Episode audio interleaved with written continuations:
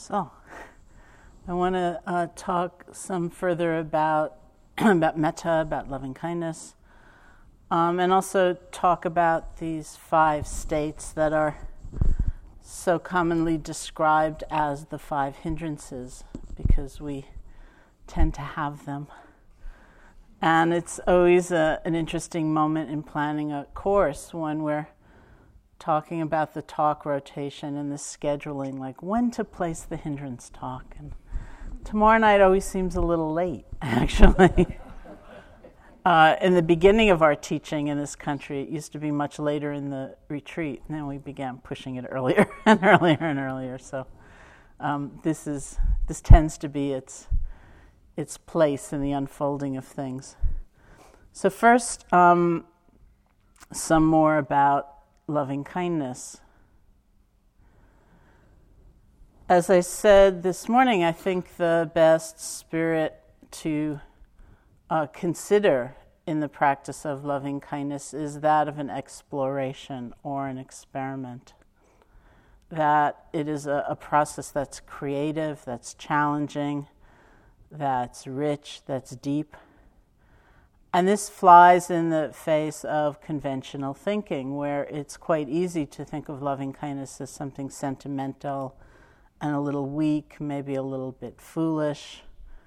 Um, one of the books that I wrote is called The Force of Kindness, and that was a, a title suggested by the publisher, which I appreciated very much, um, and I thought really captured what I was trying to say and what I continually am trying to say, which is that it is so common for us to think of kindness or loving kindness or compassion as kind of a secondary virtue.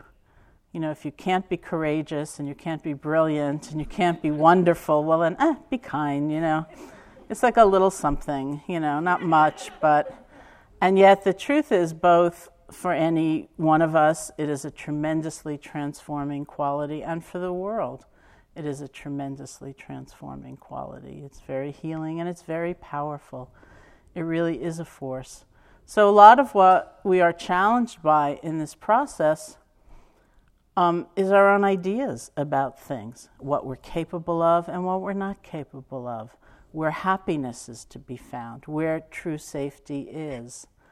Um, we're challenged by many issues of balance, loving kindness and compassion for ourselves, and loving kindness and compassion for others. The wish to see someone free from suffering and our complete inability to control the unfolding of life. There are many ways in which we go very deep, not analytically or intellectually or theoretically, but through our experience. So it's it's actually a very... Um, intricate, subtle, very deep and very demanding practice. On the surface, it seems a little funny, like you just keep repeating some words, you know, and are you talking yourself into a stupor or some state or, you know, something that, that isn't very strong, that isn't very real. And of course, it's not like that at all. And so it's an undertaking. It really is a journey um, as we unfold. And it's said that Uh, the power, the force of loving kindness is rooted in many things, two in particular. Uh, one is wisdom or insight.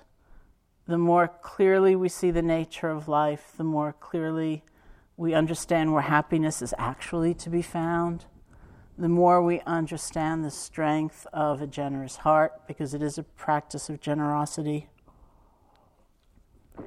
And most importantly, the more we see how connected we all are, the more we see this truth of interconnection, uh, the greater the loving kindness will flow.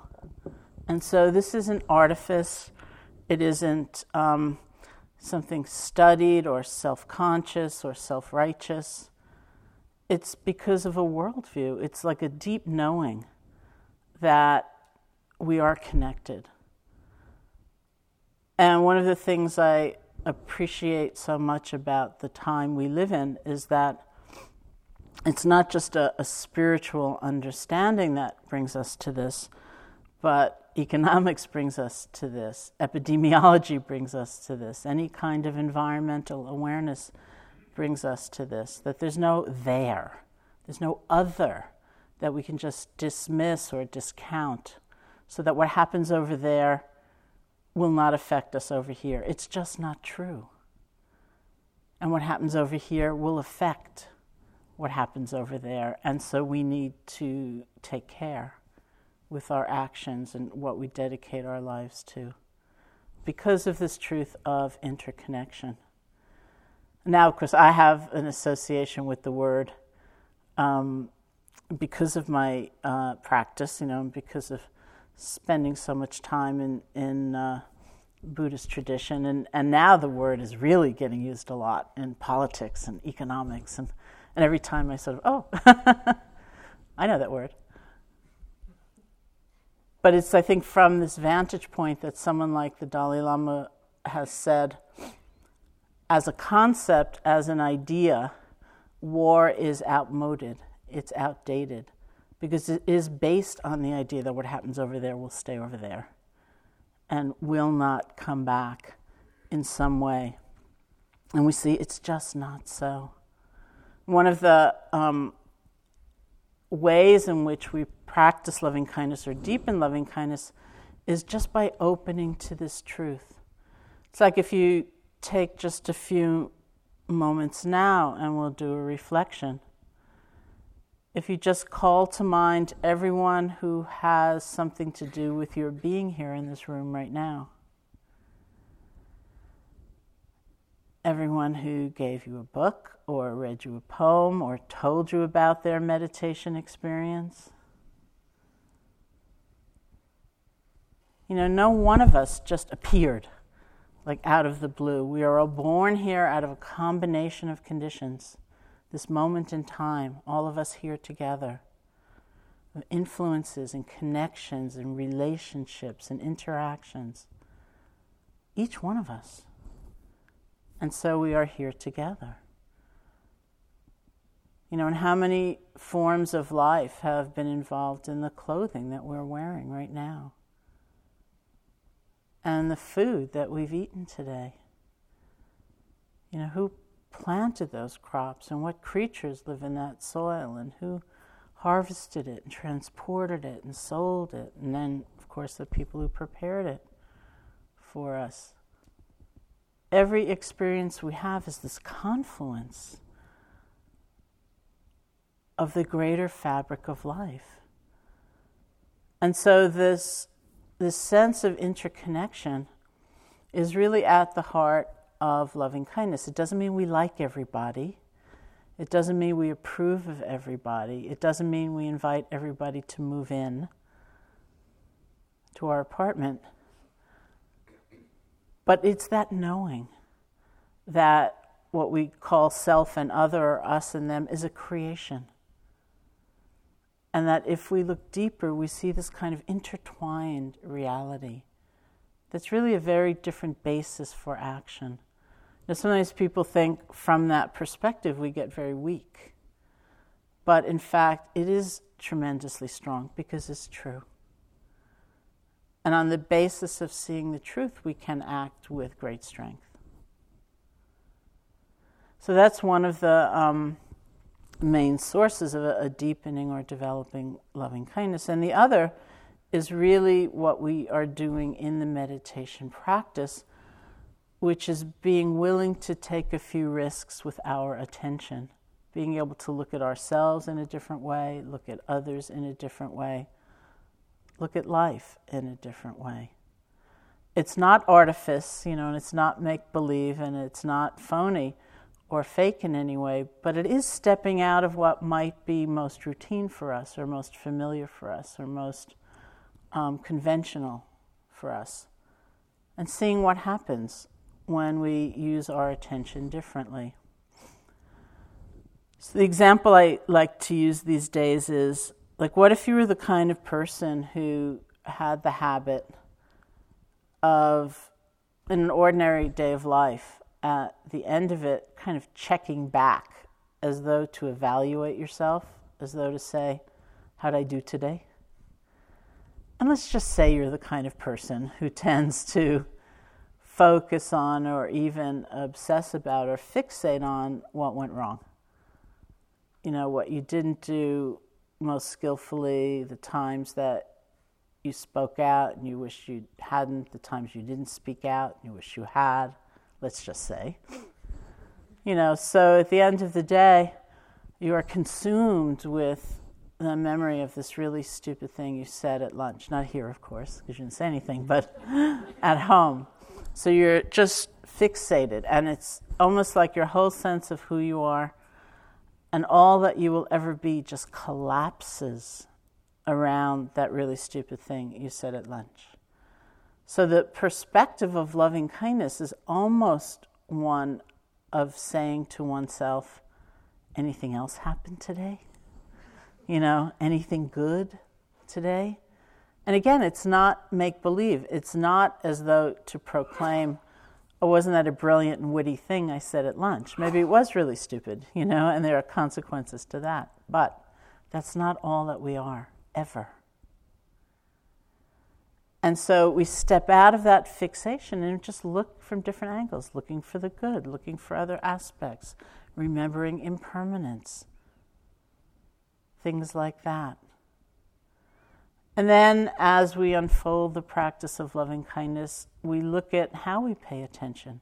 You know, how fractured is our attention? How fragmented? How many times are we talking to somebody and thinking about the next five phone calls we need to make or the last email that we sent? And just as we do here, it's a gathering process. Just to take all of that scattered and fragmented attention and just bring it together and be there. And then, of course, there's the question of who we pay attention to. Who do we ignore? Who do we overlook? Who do we look right through? Who do we discount? Who do we disregard? Who do we discard as we go through a day? And we use the vehicle in this practice of the phrases to include rather than exclude, to stop, to settle on, to pay attention to, rather than look right through. That's really the Um, the function or the role of the phrases is to allow our energy to connect, to allow our awareness to come from different angles, different perspectives, to make what is really a pretty radical experiment in awareness. So there are many, many beings that we open to in a moment of recognition. Again, it's not that we like everybody, and it's certainly not that we approve of everybody, but there's a recognition there in that moment that our lives are connected in some way. And how many beings do we have some preconception about or bias or whatever, so that, you know, maybe we're talking to them and we already decided long ago they're going to be pretty boring. And so we're barely listening. It's like we've taken their file and we've put it in the folder and we've put the folder away. And then maybe we remember and we can like open up the drawer and pull out the file folder and open up the file and listen. That's all pra- a practice of loving kindness, is to have flexibility, resiliency, openness, or even playfulness with our attention, with our awareness. And that's what we are doing. So even though it's conscious and it means applying effort, it's not a, a grim and laborious and terrible kind of effort. It's really this tremendous willingness to step out, step back from our habits, and just to see what happens as we apply attention in these different ways. It's really what we're doing in our practice. And it takes effort precisely because it is somewhat unfamiliar often, or it feels so different. What do you mean, you know, look for the good within myself or, or someone else? So when we say sometimes um, one of the prior reflections to the development of loving kindness is looking for the good in someone, just in the way I described. If you tend to fixate only on what's wrong, say with yourself, it takes some effort to see what happens if you look for the good. But it's not make-believe. It's just broadening the perspective. And so it is with others. There's a recommendation that we look for the good. And that doesn't mean that we try to make believe it's all good either. But if we obsess about and focus on exclusively and fixate on what's wrong, we will naturally feel more frightened or more alienated, whatever it is. And if we can find one good thing about somebody, it doesn't have to be big, just to recollect, then what happens is not that we make believe the other doesn't exist, but that there's a certain feeling of a bond or a connection from which vantage point we can look at what's difficult and what's wrong truly, but not with this tremendous gulf of self and other, or us and them. So it's an experiment. And when I first went to Burma in nineteen eighty-five to do loving kindness practice, at one point, my uh, teacher, Sayadaw U Pandita, said just that to me. He said, you know, think of some people and see if you can spend a few moments just looking for the good in them. And my very first thought was, I'm not going to do that. I thought, that's what stupid people do. They go around, they look for the good in everybody. I thought, I don't even like people like that who are going around looking for the good in everybody. I'm not going to do that. But as I usually tell the story, I was very far from home, in a Burmese monastery, and the nature of the teacher-student relationship in a very traditional culture like that is actually not one where the teacher suggests you do something and you say, I don't feel like it. You do it. So I did it. And much to my amazement, it was very profound. I thought of somebody right away I found quite difficult, actually. And then I had a recollection of an extremely kind thing he'd done for someone else, and he did it so well. You know, no um, feeling of being superior and kind of bestowing a favor on a lesser person. You know, it was like a beautifully done thing. And I, it was so funny because I watched my mind. I remembered it, and then I thought, I don't want to remember that. You know, like, let's put that away because that makes things a little more complicated, you know. It was easier when I could just... But that's the experiment, just to see.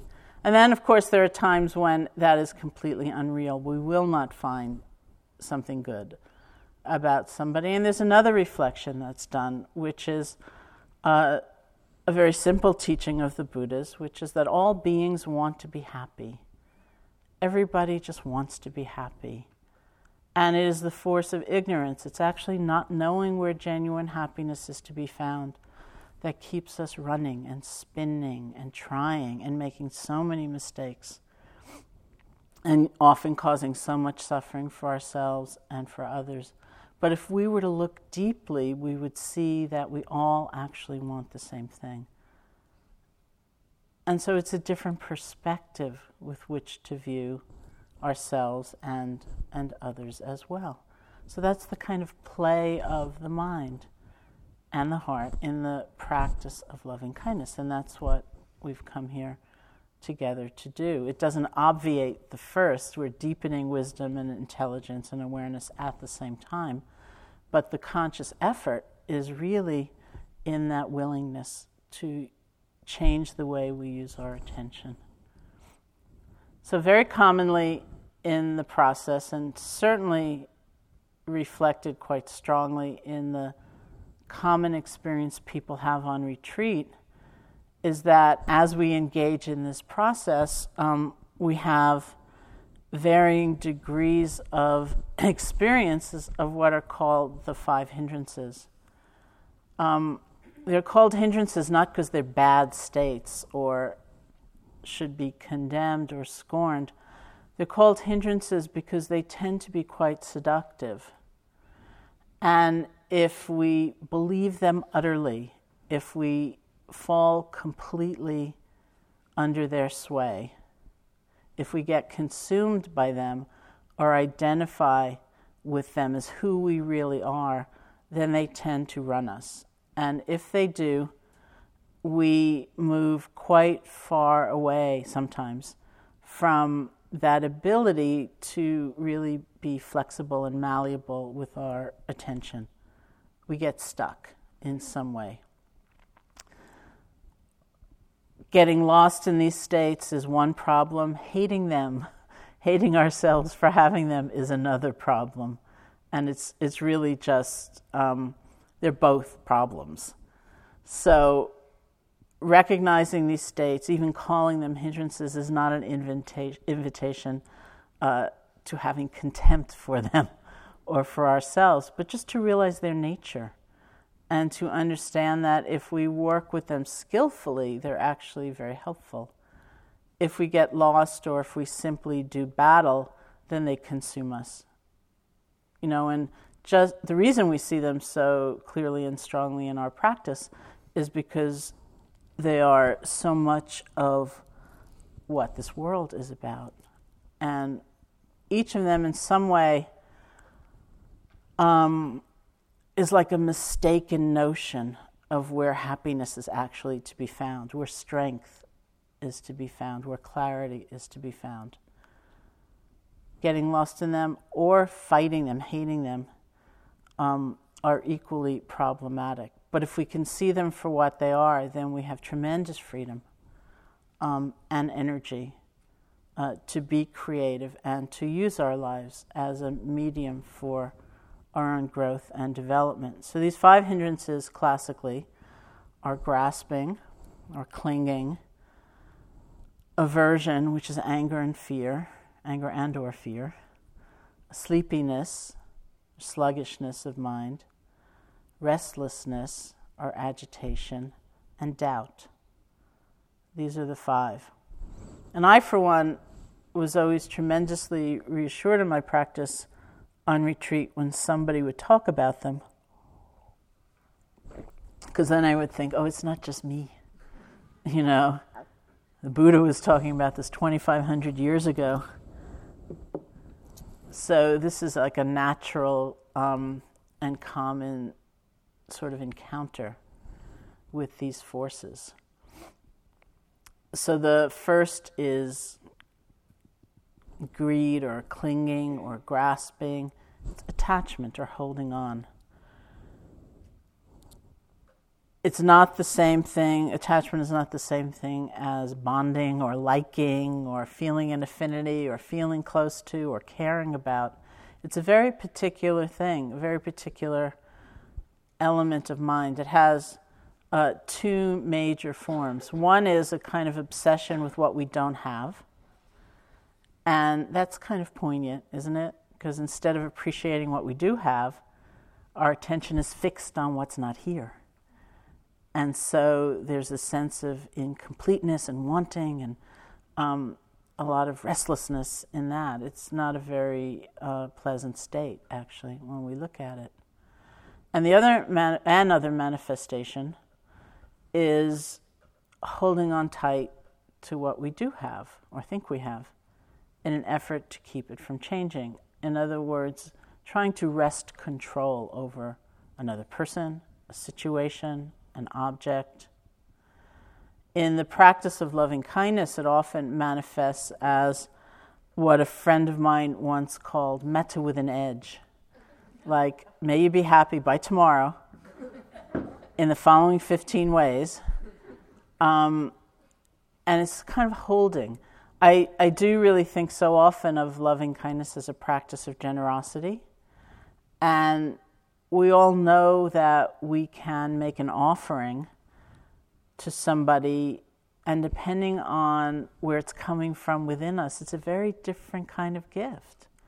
Like, we can give somebody a gift and it's like, okay, thank me, would you? You know, or uh, what do you mean you haven't read it yet? Or it can be a freely given gift with the, the joy in the giving. That's the relinquishing, the letting go, the offering. They're very different. We all know that just from life. And so when we see attachment, it's not that it's bad or wrong, but um, I think it's quite crucial for us to be more and more aware of the difference between loving kindness and compassion on the one side and those states with an edge on the other. Because if we get forlorn, if we get overcome, if we feel bitter um, at not being thanked, at not resolving someone's suffering, at not being in control, this is where it's born. You know, so it's the root of so much suffering and so much dis-ease. We want to make a difference, and we should try. And it's not our universe to control, unfortunately. It's how it actually is.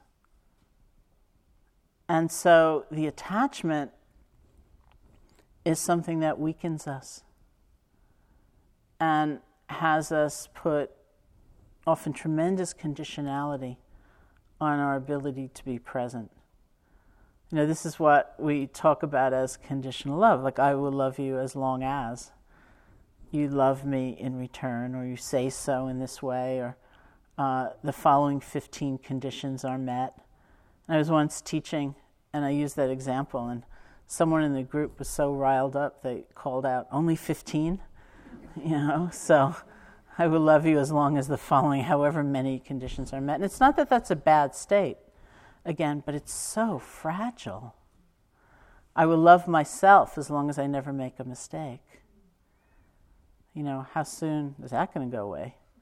You know, so something that fragile, that brittle, that dependent on things being a certain way, that dependent on a control that will never be real, cannot be the same as actual loving kindness.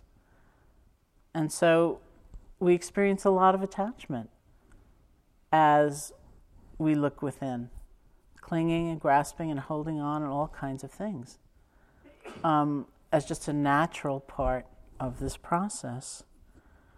And then, of course, there's aversion, which is anger and fear. And in many ways, aversion is the direct opposite of loving kindness. In the uh, tradition of Buddhism, they say that the Buddha taught loving kindness as the antidote to fear. It's almost as though if in general we find we have been coming from a place of fear in what we do and what we say and what we refrain from doing or saying, and we do a practice like loving kindness, we will find that in general, our actions will be born from a state of connection, of feeling connected. That we will be responsive to that sensibility, that sense inside that our lives have something to do with one another. And so it's almost as though the Uh, process of deepening or developing loving kindness will replace the habitual emphasis on coming from a place of fear. And because there is like a transformation or a transmutation, that's one of the reasons that loving kindness um, as a way of being in the world starts to seem natural. You know, it's not a decision one is necessarily making, like, I hate this neighbor, but I'm going to smile because, after all, I went to Barry for a week and, you know, I have to act like it made a difference. You know, it's not like that, but the um, kind of the measure of the fear and its its way of overcoming us, it shifts, it changes, because we've really developed an alternative. Um, as we do this practice. So anger and fear are considered the same state in the Buddhist psychology, just two different forms. Uh, anger being the outflowing, expressive, energized form, fear being the held in, frozen, imploding form of just the same state, of striking out against what's happening, wanting to declare it to be untrue. And the promise, which is a very empty or hollow promise, of certainly anger, is that we have the feeling that it will help us be very strong, that it will embolden us. But it's a very complex state, really. If we use mindfulness to look directly at a state of anger, we see it's not really, generally speaking, one thing. You know, it's moments of sadness and moments of anguish and moments of rage and moments of fear, moments of helplessness. It's a very complex system. And if we look at it directly like that, we see all those different strands and all those different elements. None of them feel good, you know, none of them sound good. I'm sure if somebody gave you a questionnaire on your way in here and said, what would you like to experience in this hour of sitting? You probably wouldn't check off moments of anguish and moments of fear and moments of sadness and moments of rage.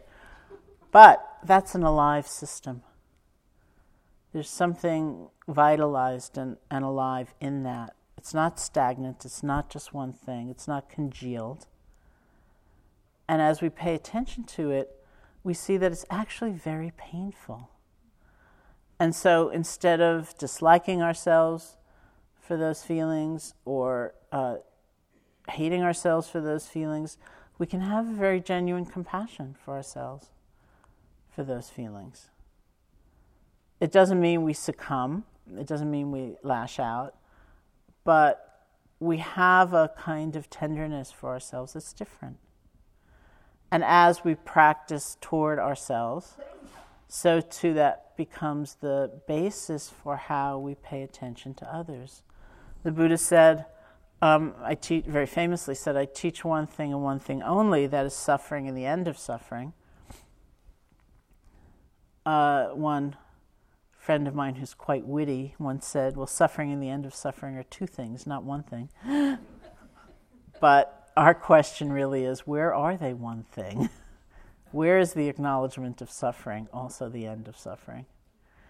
Um, and part of that is in being able and willing to name something painful as painful, which is not so easy. Uh, and part of it is using that notion of suffering and the end of suffering almost as a kind of grid with which we look at the world, so that instead of calling things bad and good or even right and wrong, we see actions, mind states, as either leading to suffering or leading to the end of suffering. So we have a different relationship to them. We see our own anger and fear and greed and jealousy, not as bad and wrong and terrible, but as states of suffering. And so we can have some compassion for ourselves as the beginning of whatever action we may choose to take. It's very common, you know, as I talked about, I guess, yesterday afternoon, you know, being here on retreat, very little sensory stimulation, going deep within for emotions and feelings like anger to come up with a bang, you know. It can get quite intense, surprisingly so, many times. And and as I said, you know, we we have a, a sort of joking phrase for it where we call it yogi mind. You know, somebody jostles you in the lunch line, or the worst happens and they sit on your cushion, you know, or who knows what terrible ordeal you may be put through, you know, by someone's action, and, and you know, and you hate them. And then you hate yourself for hating them. You think, damn it, I've been here two days, you know, l- sending loving kindness. But it's common, you know, we touch upon all kinds of um, triggers and events, and it's not a bad sign. It's actually our opportunity to develop some compassion for ourselves in the face of these feelings that may be churning. It's really not a bad thing. The question always is, how do we relate to these states? You know, do we grab on to them and say, yes, you know, this is who I really am. Forget everything else that's come up. Do we get subsumed in them, defined by them? You know, first I'm going to write them a note and tell them they walk wrong. Then I'm going to write them another note and tell them, which is one possibility. Or do we, you know, go to the other extreme and just condemn ourselves endlessly for that, you know, in this litany of blame?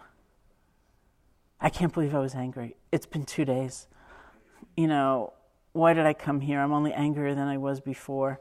Maybe that other thing is better. You know, well, that won't work either because I'm just an angry person and I always will be.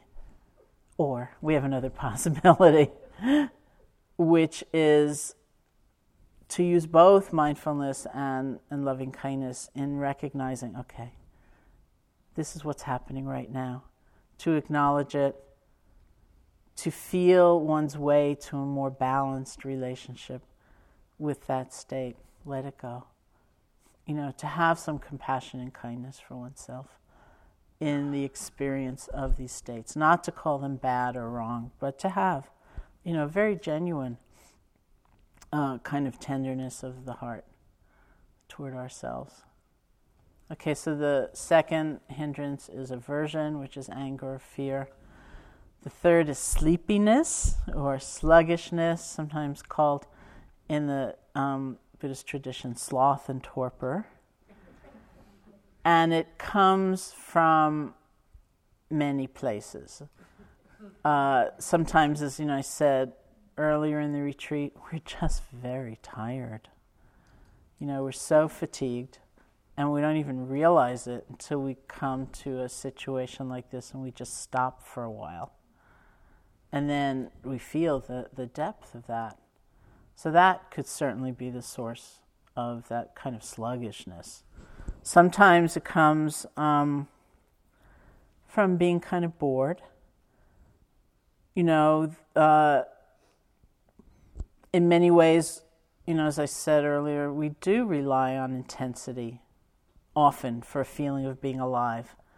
Intense pleasure or intense pain.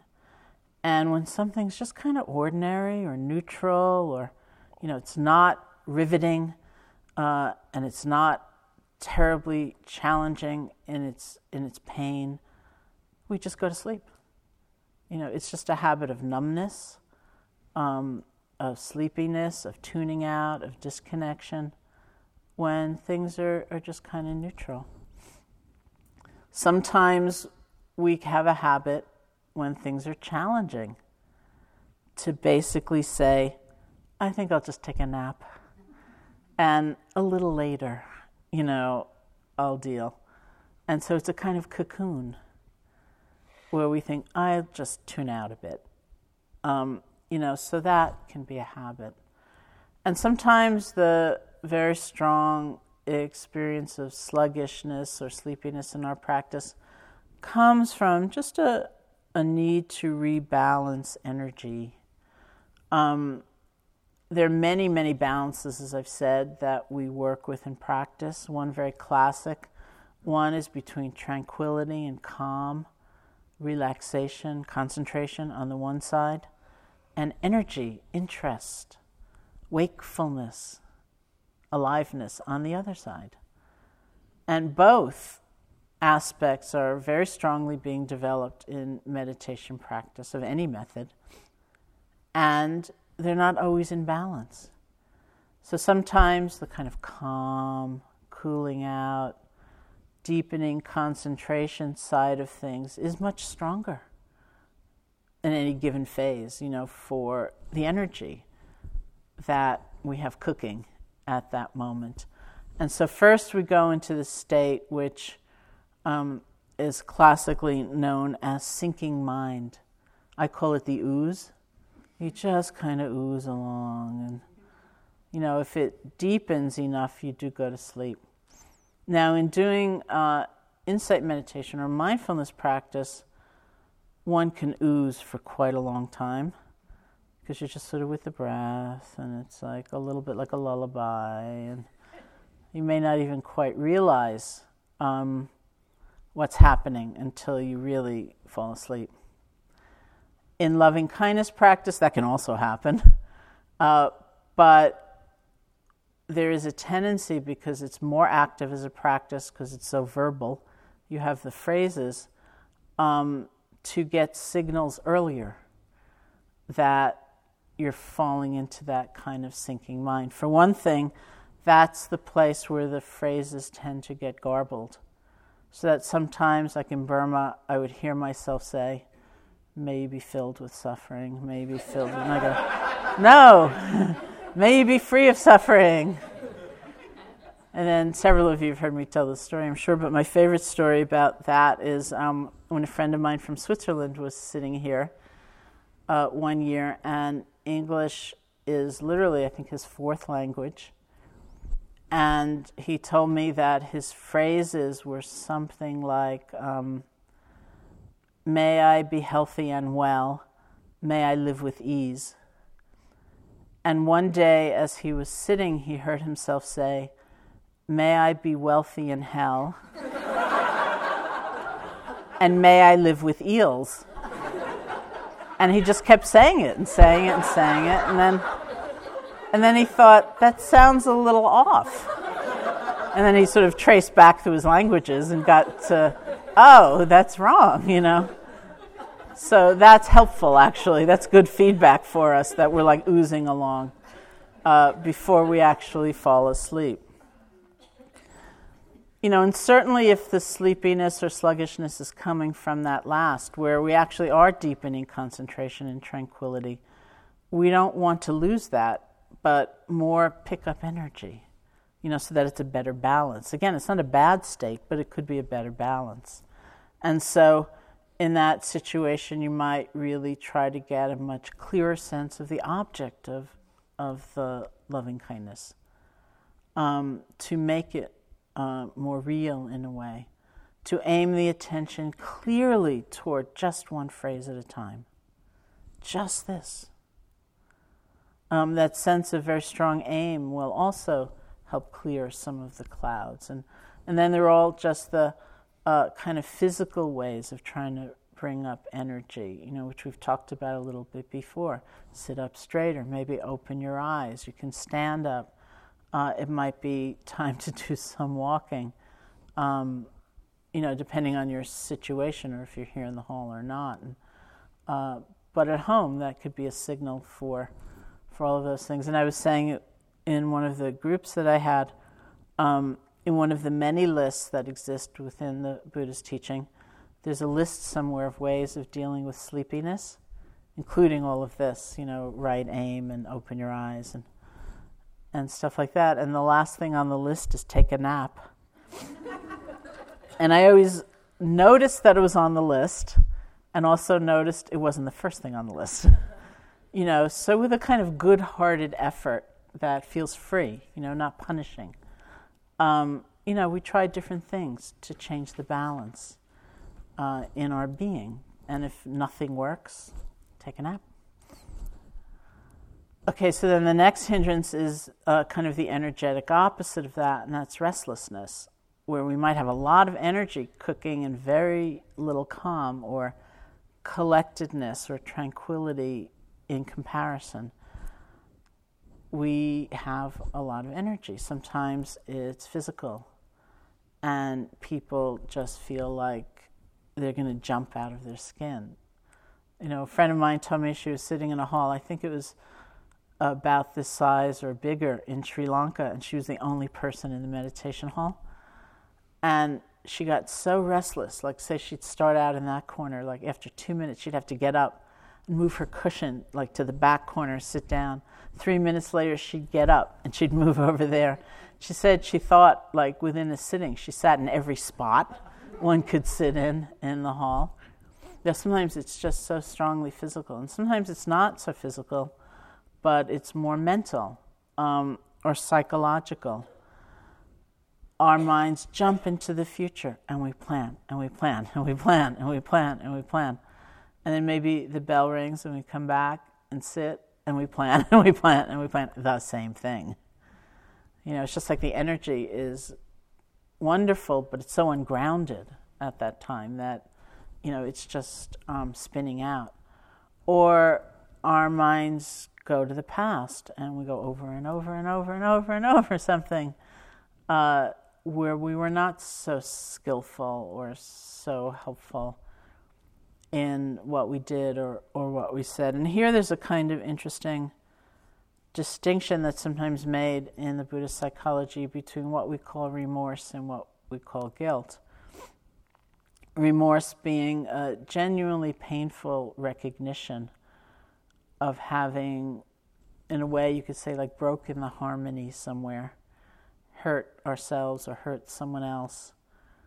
Um, and we feel the pain of that. There's a beautiful saying of the Buddha's where he said, um,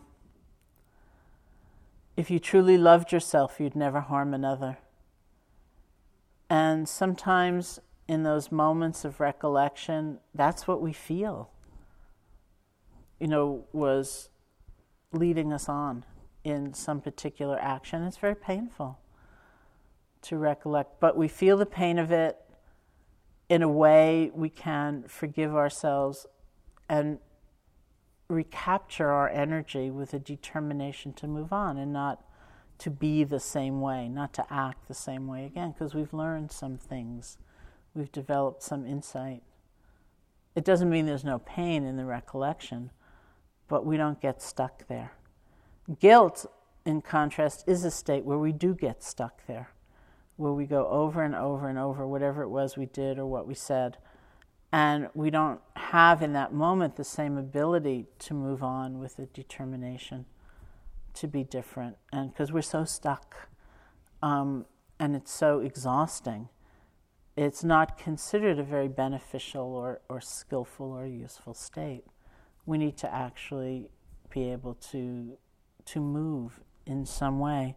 And it's very common in meditation practice. It's almost part of a kind of purification I think we all go through, that we can have a lot of recollection of things from the past, you know, where we need to be careful not to be lost in a state of guilt, but to have great compassion for ourselves and, and be able to move on.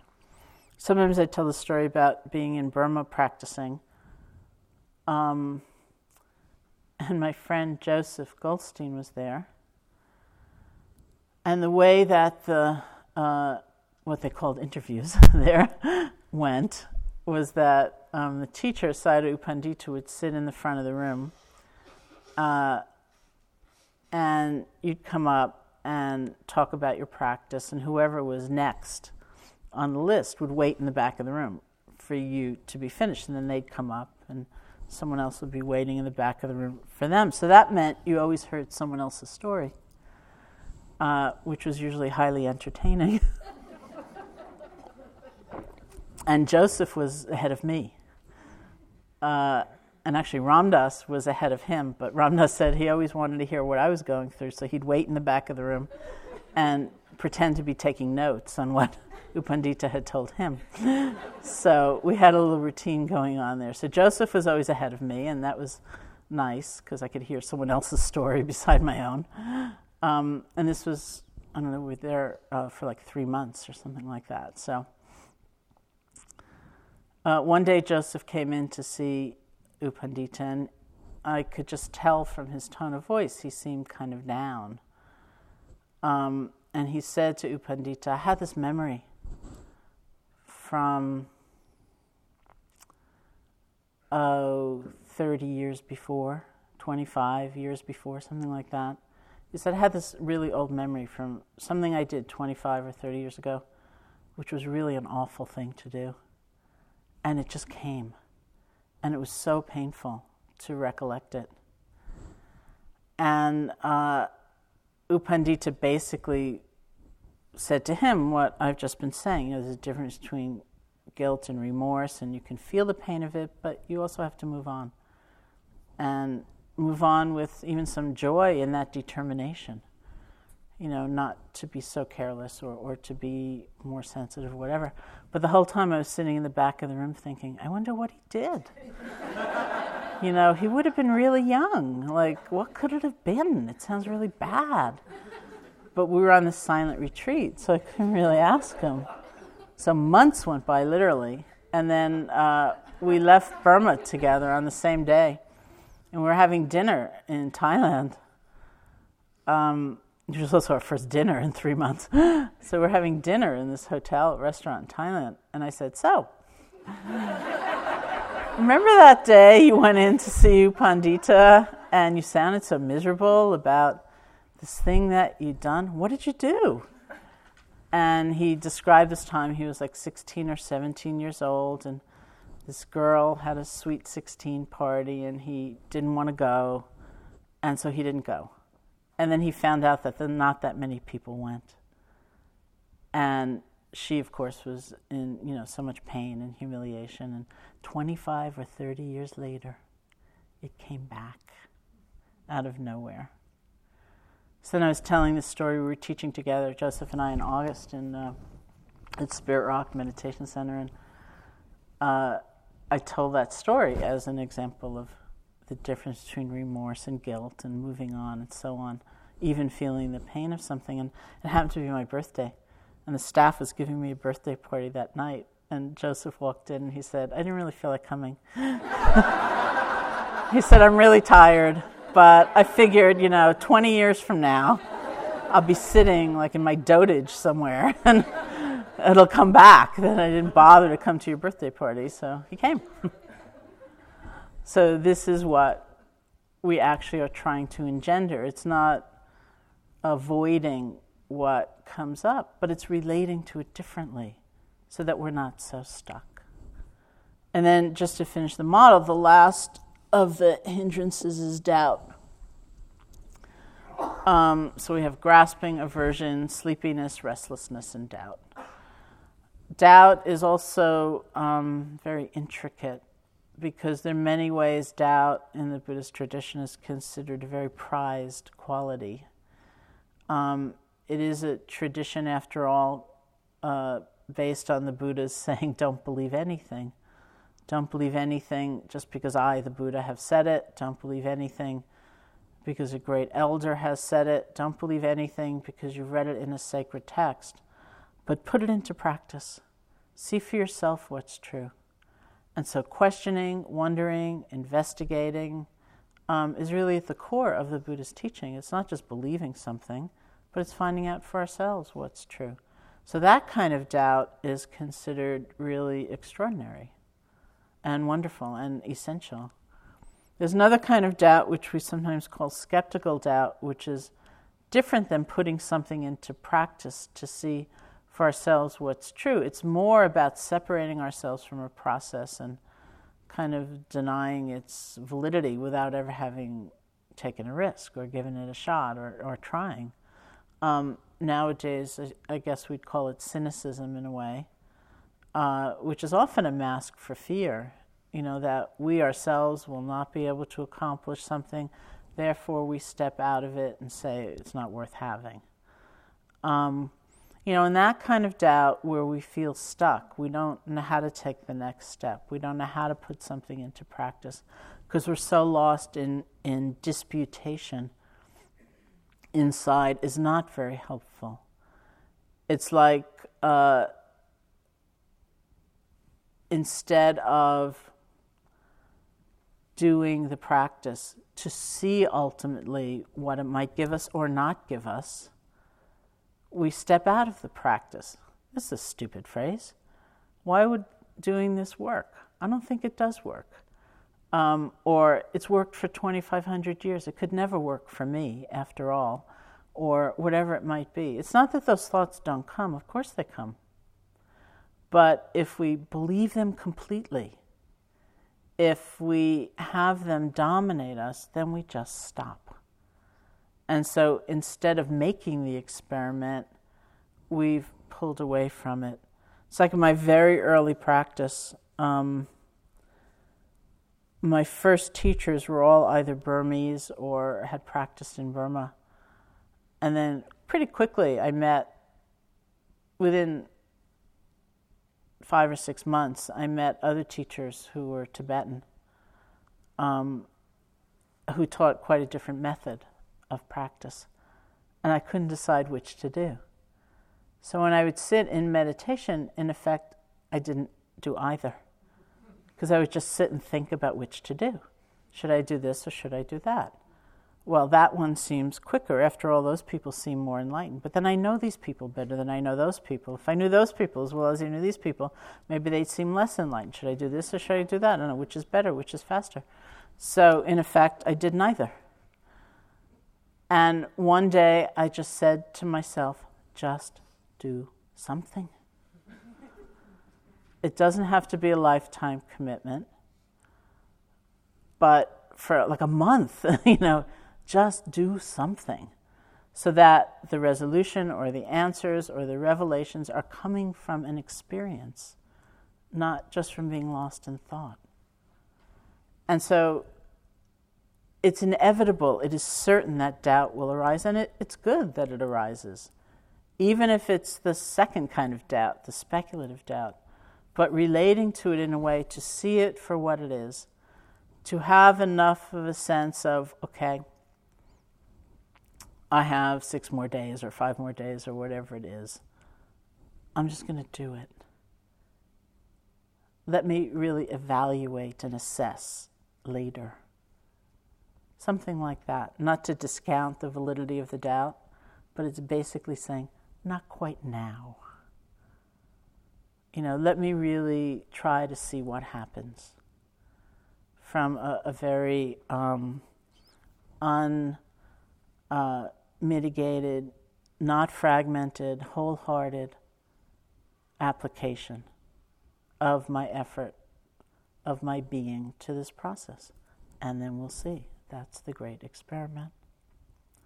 Okay, so let's sit together for a few moments.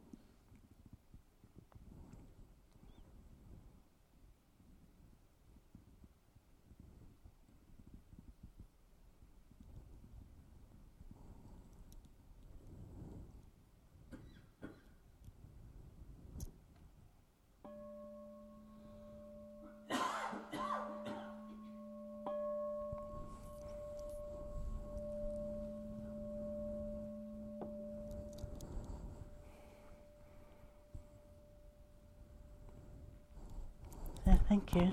We'll have a walking period now and then another sitting.